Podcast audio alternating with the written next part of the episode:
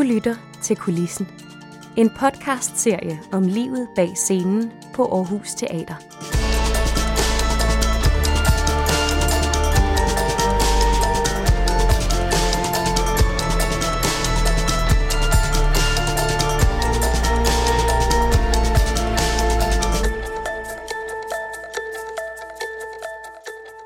Rigtig hjertelig velkommen til øh, den her udgave af Kulissen, som er en podcast om Aarhus Teater.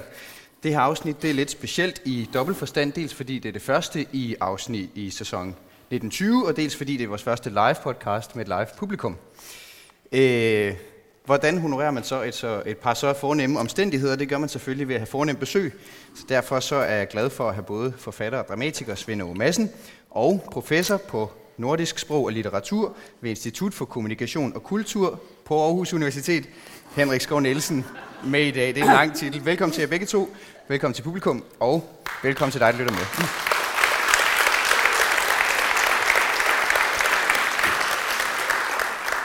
Vi skal i dag tale om den forestilling, som hedder Se dagens lys, og det er en forestilling, som står på skuldrene af din roman, Åge, som snart har 40 år på banen. Den er nemlig fra 1980. Øh, hvad lytterne de ikke kan se, det er, at vi sidder i Julian Julins scenografi på Aarhus Teater Skala Scene, og øh, scenografien den er arrangeret sådan, at der bag os står gennemsigtige huse i sådan nogle sarte pastelfarver, som i løbet af forestillingen kan flyttes rundt og give fornemmelsen af en by, der hele tiden forandrer sig ved at skabe nye formationer og gader og pladser i forskellige farver. Øh, for eksempel så kan det være en lejlighed i Åbyhøj, og senere så er det et hus i Højbjerg, og så kan det være en murstensvilla i Viby J. Så det er en slags tomme skabeloner, som ligesom hver dag fyldes ud af de mennesker, som efter Madame Datams system vågner op i dem. Og hvem er Madame Datam så, Svend Aage? Hvis man nu ikke lige helt er med på CD'ens lys og Madame Datam, kan du så ikke prøve kort lige at opsummere, hvad er det for et samfund, vi har med at gøre i din roman? Ja, Madame Datam, det er en elgammel øh, datamat, virker det som om. Virkelig sådan en, der knirker og laver hulkort og i hvert fald ikke noget fancy.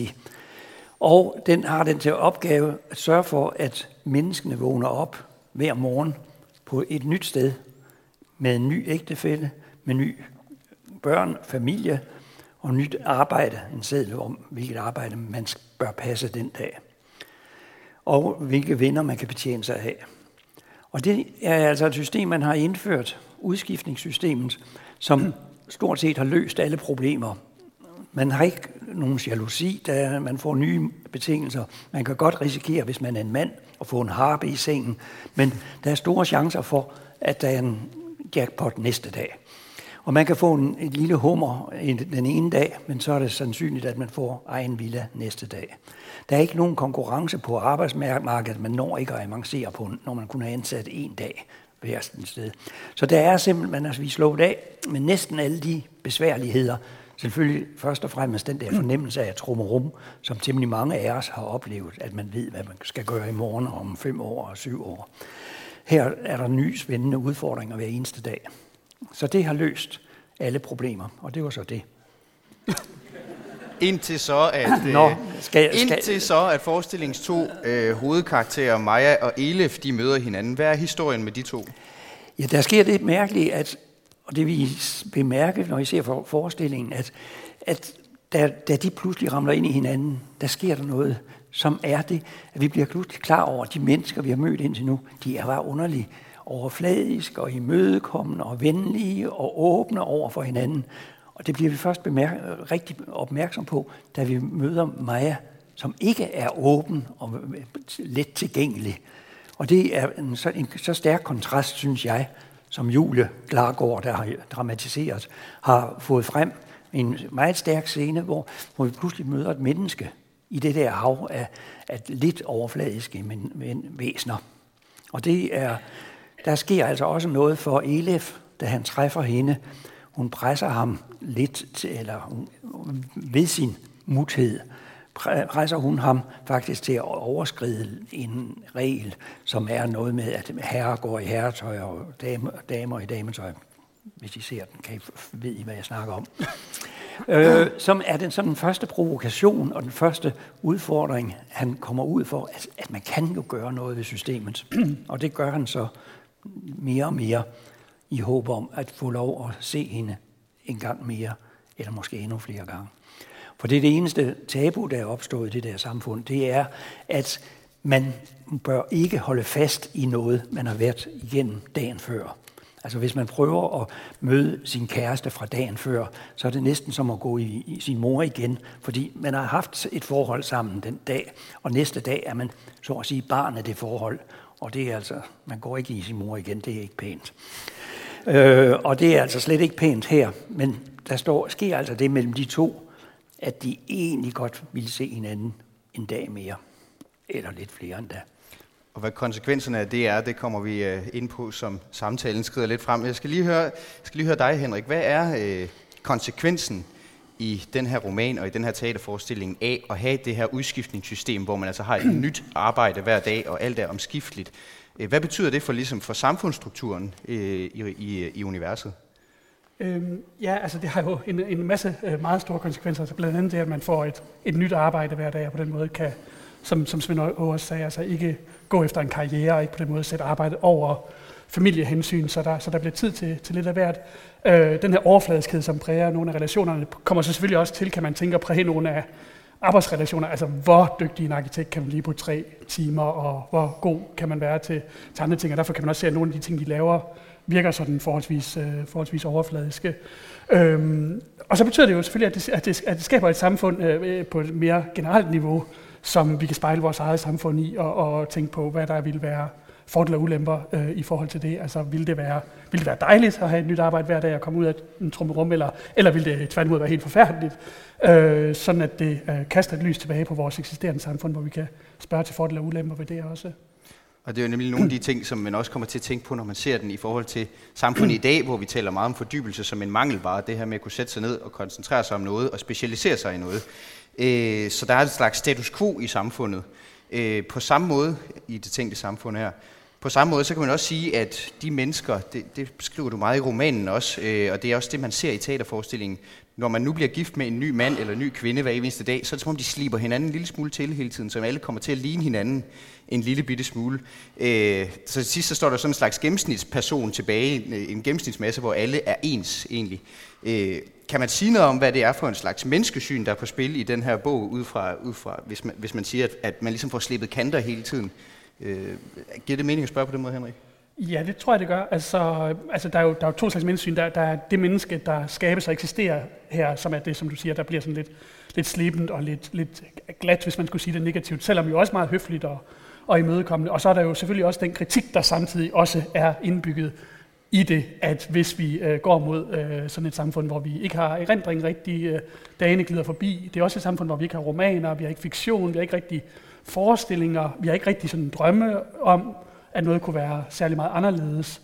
Øhm, så bliver det jo på mange måder et, et, et samfund, øhm, som man i hvert fald som tilskuer får en oplevelse af, også har relativt forfærdelige sider. Og det slog mig i går, hvor jeg så forestillingen, øh, at på et tidspunkt så spørger Majas mor, øh, når er du mit barn i dag?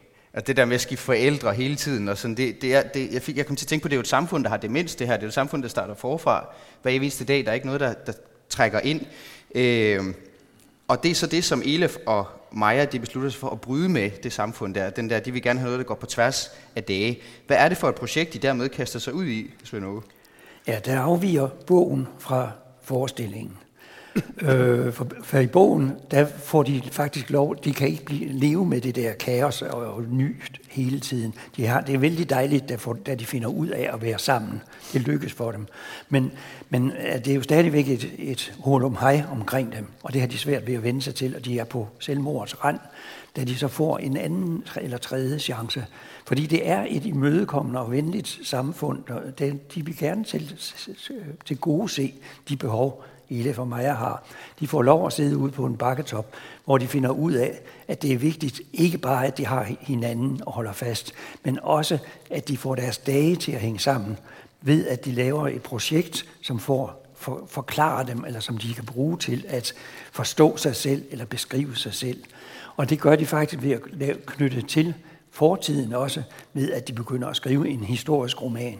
Og det er altså halsløs gerning på den måde, at de er opvokset i et samfund, hvor man kun har en dag ad gangen, så derfor har man ikke meget historisk fornemmelse. og man har ikke ret meget tid til at læse en roman, hvis man kun har en dag til det ad gangen. Så derfor er det dobbelt, i dobbelt forstand halsløs gerning, men de giver sig altså til det, går på bibliotek og finder noget om gamle dage og skriver en bog, der ligesom knytter dem sammen med fortiden.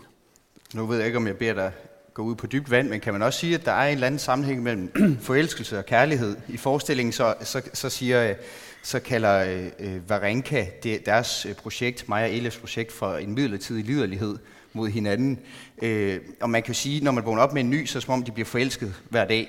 Men det, som Maja og Elef har, det er måske, noget, det er måske kærlighed. Det er måske, de forsøger nemlig at komme ud over forelskelsen og, og bevare den der relation. Ja, det, det er i hvert fald klart, at, at da de får lov at være sammen, der sker der noget i den forstand, at de ramler ind i en følelse, som de ikke havde kendskab til før. De kalder det daglige samvær for, for kærlighed, men de opdager altså en anden følelse, som nærmest ikke har navn i for, mellem dem, fordi den, det er en følelse, de selv skal opdage, udvikle og forstå.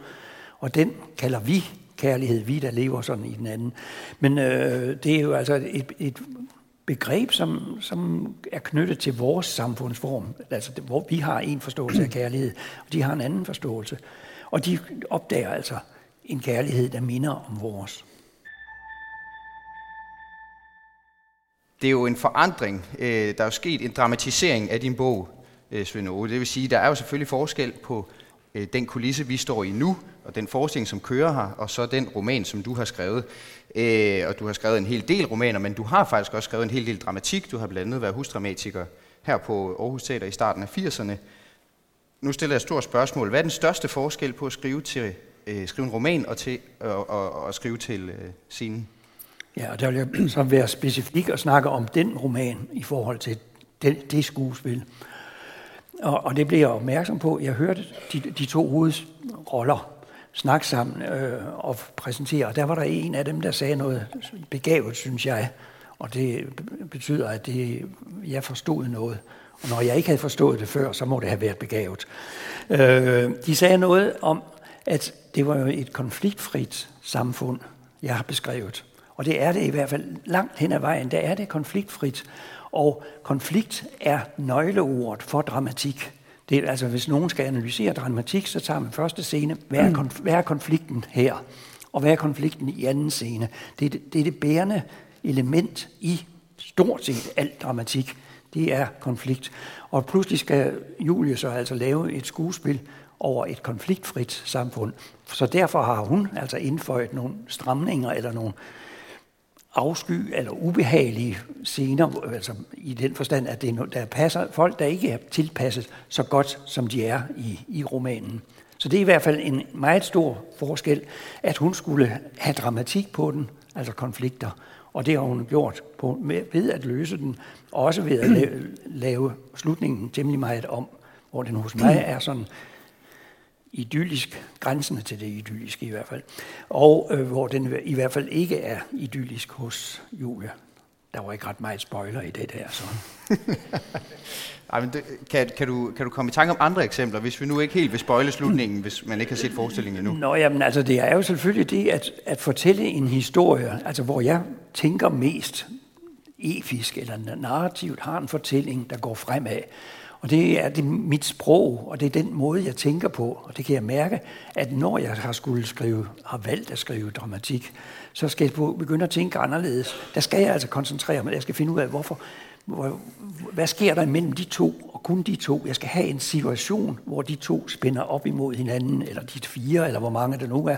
Men altså stadigvæk en dramatisk scene, som er noget helt andet end en fortalt, en historie, fortalt en anekdotisk, eller hvad vi skal kalde dem, altså den, den, den der narrative struktur, som jeg føler mig mere hjemme i, og, og som, hvor, hvor det er lidt af en spændetrøje for mig at komme over i dramatik. Kan jeg bede dig om at prøve at zoome en lille smule ud til gengæld, Henrik? For du, nu ved jeg godt, at du hverken er teaterekspert eller dramatur på den måde, men kan du alligevel sætte nogle ord på forskellen på en roman og, en, og, en, øh, og, et, og et stykke dramatik, set fra din stol? Øhm, ja, altså nu kan man sige, at romaner er jo, er jo rigtig mange ting. Øh, øh, hvis man zoomer helt helt ud, så kan man sige, at dramatikken er jo en meget, meget, meget ældre genre, altså har adskillige tusind år på banen, hvor romanen først opstår som en genre, der er genkendelig som, som genre for, for cirka 300 år siden. Øhm, og så kan man sige, altså, at romanen har jo det, at den på en måde altså, åbner et rum for øh, forestillinger, øh, som er meget afhængige af, af læseren. Ikke sådan, at man kan læse hvad som helst ud af den, men man kan læse rigtig mange ting, den kan, den, kan, den kan skabe i en vis forstand et univers hos læseren, hvor dramatikken jo er bundet til kroppene øh, på scenen, og, og på den måde altså, vil det også sige, at øh, hvis der for eksempel taler om fysiskhed, øh, øh øh, eller fysik i det hele taget, så vil det gestalte sig forskelligt i en roman, hvor der ikke i bogstavelig forstand er fysik, over for drama, hvor der jo er en meget bogstavelig fysik øh, på scenen og, og i gang. Øhm, altså, der er jo rigtig, rigtig mange ting, man kunne sige øh, om sammenligning. Altså, romaner er jo så typisk også meget, meget længere narrativ forløb. Ofte bliver man meget fundet over, hvor kort tid det tager at læse et stykke drama. Altså, det tager måske kun en halv time at læse et stykke, som jo opføres på for eksempel to timer, hvor en roman jo typisk tager forskellige timer at læse. Øh, så tit er dramaet jo meget koncentreret om nogle bestemte øh, enkelt scener, enkelt øh, elementer. Jeg, jeg kan også huske, da jeg så det her stykke igen, ikke, så gik det også op for mig, at der er egentlig altså den scene, og den scene, og den scene, og den scene, og så er der ikke så mange flere scener mm. end det. Øh, så, så romanen kan jo også i hvert fald i en vis forstand være en, en del mere kompleks. Øh, og er det, også, er det nogle af de samme tanker, du har gjort dig, Svend Aage, da du skulle finde ud af, om CD'ens lys skulle være et drama, eller om det skulle være en roman, fordi jeg ved, at, at du har vaklet lidt mellem de to. Det startede faktisk ikke med at være en roman, så vidt jeg husker. Nej, den første gang, altså det øjeblik, jeg fik selve så gnisten til, idé, til historien, der, der, var det kun, der havde det sig kun om at skifte ægtefælde, og der havde jeg en bestilling fra det, der hed Fjernsynsteateret til at ligge, og der tænkte jeg, den, den kan køre der. Og der forestillede jeg mig, man, man ser under, underteksterne, eller mens der, nej, mens der kører, øh, credit, credit kører, der ser man ham en almindelig familie, der er ved at pakke sammen om aftenen, og han går i seng med konen, som er sort sort. Og så, når rulleteksterne er færdige, så vågner de op næste morgen, og nu er damen blind blondine. Og der vil, vil den skabsindige seer jo altså opdage, at her er sket noget. Og det var selve den idé, jeg synes var sjov. Og den, den er ret tynd, men, men, men, men jeg synes, det var en god teaser. Og jeg begyndte at skrive det. Jeg skrev faktisk ret hurtigt sådan. Jeg begyndte at skrive en synopsis, som hurtigt viste sig at blive meget mekanisk. Jeg kunne ikke rigtig give den liv, og ret for, altså, de kunne godt snakke om lidt forskellige ting, men det begyndte at blive lidt kedsommeligt, hvis han skulle vågne op sammen med den ene dame efter den anden. Foruden at det var et utroligt spild af gode skuespillerinder, som hvis de kun lige skulle have en kvarters tid sammen, og så ind i det næste. Så jeg lagde den faktisk væk, og fandt så senere ud af, at jeg ville, det skulle skiftes meget mere ud. Altså ikke kun ægtefælde, men hele samfundssystemet. Altså, sådan at de, deres hverdag, en hverdag, hvis man kun så en hverdag, så kunne den egentlig ligne en hverdag hos os. Men den adskiller sig på den måde, at det er fuldstændig forskellige spilleregler eller muligheder, brikker, de har at flytte på hver dag. Så øh, det er en, det, det fandt jeg ud af, at den kunne jeg fortælle, og den kunne jeg brede mig.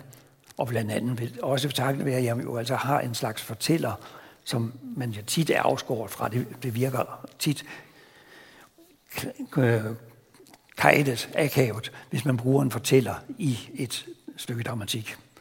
Bortset fra i radioteater, som jeg har fundet mig bedre til rette i. Radioteater, der er det naturligt, der kan man nemt putte en slags fortæller ind.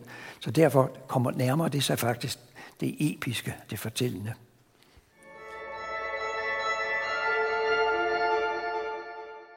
Jeg kunne godt tænke mig at tale lidt om science fiction i det hele taget. øh, for det er jo også en slags øh, science fiction øh, roman, du har skrevet, Svend og en science fiction forestilling faktisk også. Øh, når man skriver science fiction, så er der jo nogle gange nogle logiske huller i, i universet. Øh, I C-dagens lys, der er der selvfølgelig på åbenlyse svagheder ved udskiftningssystemet, og et par samfundsmæssige løsninger, som står blaf for lidt. Det er for eksempel, som jeg ved, du også har hørt et par gange, Svend måske ikke øh, særlig fedt at være i hverken den ene eller den anden ende af skalpellen på et operationsbord i et samfund som udskiftningssystemet. Øh, hvordan skal man som læser forholde sig til den slags huller i logik i science fiction? Kan man sige noget om det, Henrik? Altså jeg tror, at man kan sige generelt, at vi, at vi som både læser og, og tilskuer til dramatik, er vi, hvis vi synes, at, at, at historien siger noget om vores liv eller vores samfund, eller er spændende, så er vi parat til at acceptere hvad som helst. Og der vil være øh, masser og masser af ting, hvad enten det er en tv-serie, eller en film, eller en roman, eller et teaterstykke, hvor, vi, øh, hvor, hvor sige, det er en del af dealen, at man accepterer det. Man kan jo for eksempel også godt tale om øh, noget, der foregår i det vildeste, mærkelige fremtidsunivers. Så kan man sige, at det her følte jeg var urealistisk. Så mener man inden for rammerne af det, der bliver skabt. Vi ved godt, at det hele er dybt, dybt, dybt urealistisk.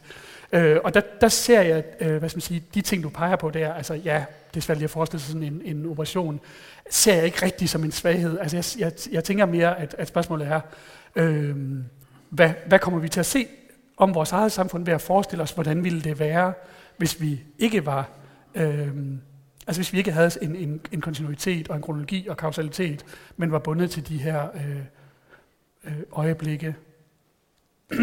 Hvad tænker du om det, Svend Jamen, jeg, jeg synes, synes det samme, at, at det, hvis, mange ting kan man se stort på, altså nogle brud på, på ting. Altså, hvis, men når man læser den der og er optaget, hvis man bliver optaget af den, så øh, er man jo bare inde i det univers, og så begynder man at spekulere på, hvordan ville det være og være med i det, det. Og så kan man godt se, at der er nogle ting, der knirker. Men stort set, så er, det, så er det jo en forestilling om, hvordan er det, hvad er det, vi har indrettet os, hvordan har vi bygget vores samfund op, og hvordan er det der andet samfund, og hvilken slags menneske ville jeg have været, hvis jeg var født ind i det der eh, samfund. Og det tror jeg er en, en vigtig overvejelse, altså at blive klar over, hvor vil jeg stå hen, hvor, hvor, hvor, hvor mange gange synes jeg, man skal skifte, eller hvor tit øh, blandt andet partner. Øh, og det er nogle overvejelser, jeg prøver på at sådan lokke læseren ind i, og prøve at beskrive samfundet som fuldstændig frit og godt til at begynde med. Men efterhånden, så trækker jeg jo tæppet lidt væk, så man bliver klar over, at det er ikke helt ideelt. Jeg prøvede at bilde jer det ind til at begynde med, nemlig. Men det er ikke helt ideelt. Og i en tredje omgang opdager man så også, at det, man havde før, er bestemt heller ikke ideelt. Så, så jeg prøver at lege med den, at, at læseren vakler rundt og er spændt og nysgerrig på, hvad det er for et samfund, men mest på, hvordan jeg selv ville være i det samfund. Og derfor ved jeg, at der er mange, der spørger, om det er en dystopi eller en utopi, altså et godt sted at være. Og der føler jeg ikke rigtig spørgsmålet er helt relevant, fordi det, det er en forestilling, altså jeg har prøvet at afbalancere det, sådan at man selv, så at sige, gør det til et dystopi, hvis man synes, det der, det der er helt forfærdeligt, det kan jeg ikke. Eller man gør det selv til, det, det var nu lidt sjovt, eller lidt fristende at prøve noget i den retning. Og det er, synes jeg, meget sjovere at skrive sådan en roman, hvor, hvor læseren ikke helt har, er, er styret og ikke er bundet til at forstå det på den og den måde. Det er vi jo altså, hvis, hvis vi får beskrevet en, en god gammel dystopi, som vi kender, hvor der er nogle magthavere, der pisker en hver, der åbner kæften og øh, lukker ned for alle muligheder, så ved vi godt, hvor vores sympati skal hen. Jeg har prøvet at gøre det sådan, at man er usikker på sig selv og sin sympati. Hvordan kan du mærke det, når du sidder og skriver? Hvordan kan du mærke, at nu er, det på, nu er vi ved at tippe lidt i den ene eller den anden retning? Ja, man har jo en eller anden fingerspids fornemmelse, og hvor korrekt den er, det ved jeg jo ikke, men man har en fornemmelse af, at nu, nu har jeg lukket læseren. Nu, nu sidder jeg selv og fabler om, hvordan kunne det være, og kunne det ikke være lidt sjovt. Og nu behøver jeg ikke at, at, at dosere mere i den retning. Nu kan jeg godt begynde at se i øjnene, at jamen, der er et par ting. Blandt andet det, at de jo oplever så meget og møder så mange mennesker, at der ikke er noget, der festner sig. Så det øh, bliver altså sådan et hukommelsesløst samfund. Men så indser man jo lidt senere, at hvis man ikke kan huske, hvordan det var at have en hukommelse, så har man jo egentlig ikke mistet noget, eller kan man i hvert fald ikke savne noget. Så det er den der balance, at, at jeg, jeg synes, nu har de fået nok af det, så prøver jeg lige at gøre det klart, at der er en bagside for eksempel. Ja, det er jo også det, som, de, som, som Varenka øh, fortæller i dramatiseringen, øh, er der den forskel. Det er noget, de har skrevet øh, i forlængelse af din bog. Der siger Varenka på et tidspunkt, at grund til, at man har mistet hukommelsen i det her samfund, er, at man ikke har brugt den. Øh, som er noget af det, der, der gør det meget aktuelt igen, ikke? og peger på øh, en af de ting, som vi snakker meget om i dag, det der med, hvad er værdien egentlig af at kunne huske ting, i stedet for at bare altid kunne slå ting op på internettet, eller, eller have det i et Excel-ark eller et eller andet. Øh, hvor vigtigt er det, Henrik, når man, øh, hvis man kan sige noget som, som læser, at man netop sidder den der og ikke bliver for malig i den ene eller den anden position, når vi taler om science fiction? Øh, jamen det kommer helt an på formålet. Altså det, tror jeg ikke, man kan sige en bestemt ting for alle. Altså jeg tror, man kan få, man kan få igen, man kan få læsere med på rigtig mange ting, og det behøver heller ikke være specielt afbalancer. Altså for eksempel, Svend Madsen har jo også i, i en anden øh, novellesamling, 8 gange over fagen, præsenterede os for eksempel for, altså hvor den ene for eksempel går mod at transplantere halvdelen af sig selv over til et træstativ, så han kan leve side om side med sig selv i to skikkelser. Øh, og det er Svend Madsen jo præsenteret som et geni, der har løst et af vores samfunds store problemer. Og det er man sådan set også med på, altså uden at den måske er så specielt afbalanceret. Øh, så, så jeg tænker, ja, se hans lys er forholdsvis afbalanceret. Altså, jeg, jeg, jeg tror nu nok, at jeg synes, at ulemperne vinder så meget overhånd, at, at de, at de, de øh, hvad skal man sige, øh, dominerer øh, ved, altså, øh, ved, den, ved læsningen af den samlede roman. Øh, men altså, man kan jo også have en ren dystopi, hvor det hele øh, virker helt forfærdeligt, og som stadig er fantastisk at læse. Øh, Svend du talte lidt om det der dystopi, eller øutopi, eller det, som også hedder utopi. Øh, kan du sige noget om, Henrik, lige sådan øh, redegør for, hvad, hvad vil det sige egentlig? Hvad ligger det egentlig øh, litteraturhistorisk i de to forskellige begreber, dystopi og utopi? Ja, altså jeg kan prøve. Øh, jeg tror, jeg ved, at Svend Madsen har læst rigtig, rigtig mange, i hvert fald også, også i forbindelse med, med arbejde med, med sit lys. Altså helt grundlæggende, så, så er det et begreb, der kommer tilbage fra 1500-tallet med utopi, altså hvor topos betyder sted, og u betyder så altså et ikke-sted. Og det er jo meget sjovt, fordi man mener jo egentlig ikke, at det ikke er et sted. Det man mener, det er, at det er ikke et sted i virkeligheden, det er et ikke-sted. Så, så det betegner ligesom noget, vi kan gøre os forestilling om noget, der ikke findes i virkeligheden. Og så kan man ud af det danne dystopi, der betyder et dårligt sted, og eutopi, der betyder et, et godt sted. Og det, og det bruger vi jo så som betegnelser for, altså øh, fortællinger, der, der skildrer henholdsvis et, hvad skal man sige, et samfund, eller et emne, eller, eller en modalitet, som vi synes, at, at det kunne virke forfærdeligt, eller det kunne virke, virke godt. Og de kan jo så også have blandingsformer, som, som vi netop taler om her med Sedagens lys. Mm. Og du sagde før, Svend Åge, at du synes egentlig måske ikke, det var så interessant øh, nødvendigvis at skulle fælde dom over, om det er en dystopi eller utopi. Men, men hvorfor egentlig ikke? Altså, hvilken betydning har det for at se dagens lys, om det er en dystopi eller utopi? Jamen, altså, når jeg vakler der og siger, at det er svært. Hvis jeg havde, i, hvis jeg i 1899, der blev min mor født, hvis jeg havde skrevet dengang en bog om en fremtid, hvor menneskene arbejder 8 timer, både mand og kvinde arbejder 8 timer og transporterer sig, så det bliver 9 timer hver eneste dag, og bringer deres børn hen på en eller anden institution, hvor de bliver passet af nogle fremmede, så tror jeg, at min mors generation vi har følt det som en dystopi. Og det gør vi jo måske ikke længere. Og det er derfor, øh, det er ikke et fast begreb. Det er ikke et, sådan entydigt, hvad, hvad der er dystopi og utopi. Det er selvfølgelig, når man bliver pisket og så videre, så, så ved man godt, at, at det, det, det skal vi undgå. Men, men øh, jeg har ikke en fornemmelse af, at, at den dy, et dystopi, jeg har ikke en fornemmelse af, at det er en trussel for os, at der er nogen, der pludselig kommer til at styre vores samfund fuldstændig ensrettet imod vores vilje og mod vores ønsker det, det vil vi meget, meget hurtigt reagere på. Så snart vi aner, at nogen vil bestemme over, så kommer der en bevægelse imod det. Og jeg føler ikke, det er en trussel, de der dystopier. Og det var det eneste, jeg kunne finde, dengang jeg skulle læste til Se dagens lys. Jeg læste, hvad jeg kunne komme i nærheden af, af utopier. Men de var alle sammen dystopier.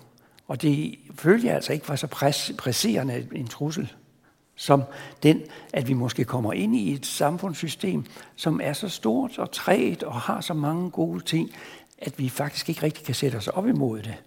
Og det bliver jo en dystopi i den forstand, at vi kan ikke ændre det, vi kan ikke gøre noget ved det. Men det er en utopi i den forstand, at det fungerer, og vi har, de fleste mennesker har det vældig godt.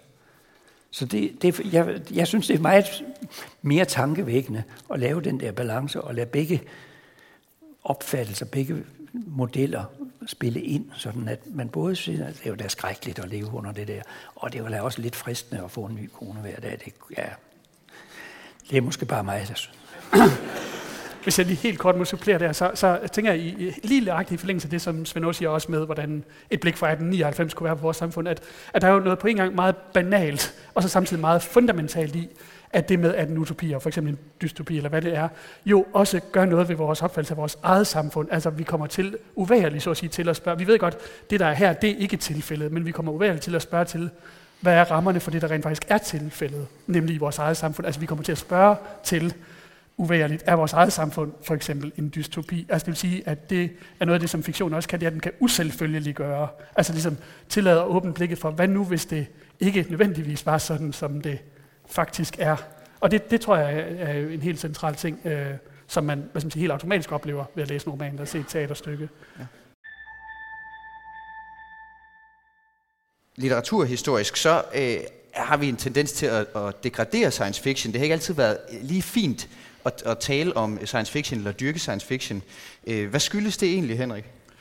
Øhm, jamen altså, altså, vi har i hvert fald i, i visse perioder haft en tendens til at nedvurdere altså, øh, lystlæsningen, altså læsningen efter plot, efter spænding, efter sådan lidt ramachan og, og det kan nogle science fiction værker jo være forbundet med. Så du har helt ret i, at, at, at der, der, der har i perioder ved nogen været en marginalisering også i andre perioder en form for op, opgradering af, af science fiction genre. Øh, min gode kollega, øh, professor ved øh, øh, øh, Ohio State University, Brian McHale, skriver lige præcis om det forhold ved, ved science fiction genre, hvor han netop taler om det der med, at man kan godt se ned på den, men siger, at på en måde så er den egentlig fiktionsgenren par excellence, og hvorfor er den det? Det, det, siger han, det, det er den science fiction, fordi at den helt generelt viser os noget om, hvordan kultur og samfund kan være. Altså så at sige, det, det, det, det er en af de for ham at se fornemmeste ting, fiktion overhovedet kan, det er, det er at, at, at, at altså producere, at være en model øh, for, hvordan en, en, en kultur og et samfund kan bygges op. Og der siger han, der, der, i den forbindelse er science fiction genre ikke marginal, men paradigmatisk. Altså genren, øh, fiktionsgenren par excellence. Øh, Svend Ove, vil, vil det måske ikke have været en god ting, hvis man i udskiftningssystemet begyndte at læse en lille smule science fiction, øh, og så i øvrigt øh, bevarede tingene, som de var? Det ved jeg ikke. Altså, det, det er ikke ret utopisk, synes jeg. Øh, for mig, altså når jeg bruger den der, altså det ligner jo science fiction, og, og samtidig så gør jeg nar af science fiction. De praler blandt andet med, at i det der samfund, som åbenbart har kørt i hvert fald en generation eller to, der har de da også fundet på noget. De har nemlig opfundet sådan en krog, man kan hænge bag på bilen, hvor man kan have sin cykel på. Og det havde man faktisk ikke rigtig i 80'erne, så det er næsten mig, der har fundet på den. Næsten. Men øh, det er selvfølgelig for at vrænge af en form for science fiction. Fordi jeg, hvis jeg er meget firkantet, så synes jeg, at der er to typer science fiction. Der er den med drømmes, med hvad hedder øh, lyssvære og kampe og mærkelige væsener, som man skal hugge hovedet af og, og lignende. Som for mig er en, en forholdsvis barnlig og uinteressant genre, som jeg ser ned på. Altså i den forstand, at jeg undgår den helst. Og så er der den anden, som er den, der overvejer, og som er næsten en filosofisk genre, for den siger, hvad nu, hvis mennesket levede på den og den måde, eller hvis, hvis vi havde den og den dingenot, som kunne gøre, udvirke vidunder for os på den ene eller den anden måde. Og den, den form for science fiction, synes jeg, er virkelig tankevækkende og åbner for, for noget. Altså, jeg synes, at jeg har haft vældig store oplevelser, når jeg har fundet de rigtige science fiction. Altså ikke dem der, hvor de bare skyder på hinanden hele tiden.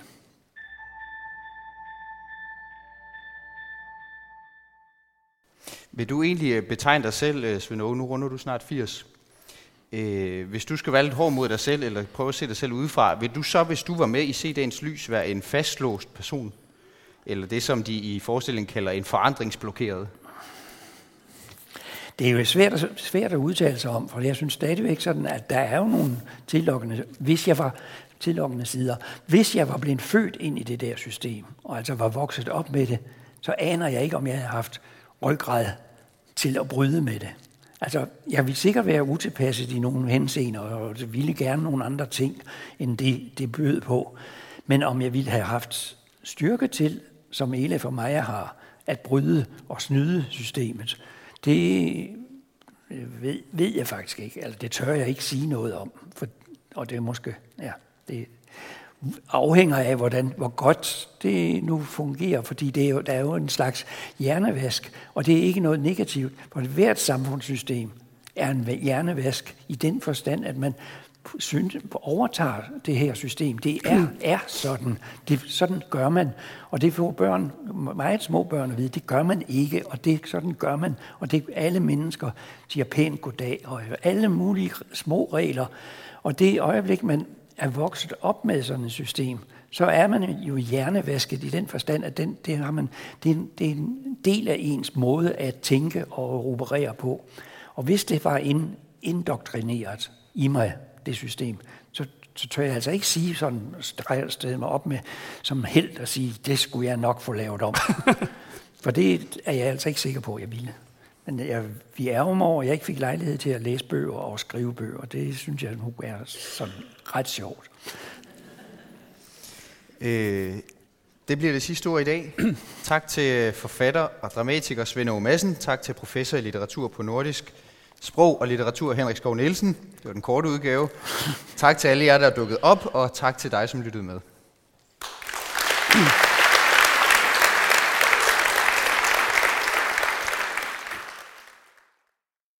Du har lyttet til Kulissen. En podcastserie om livet bag scenen på Aarhus Teater. Mathias Wissing har stået for koncept og tilrettelæggelse. Lyddesignet blev skabt af Claus Q. Hedegaard og Marie Kolkær Højlund.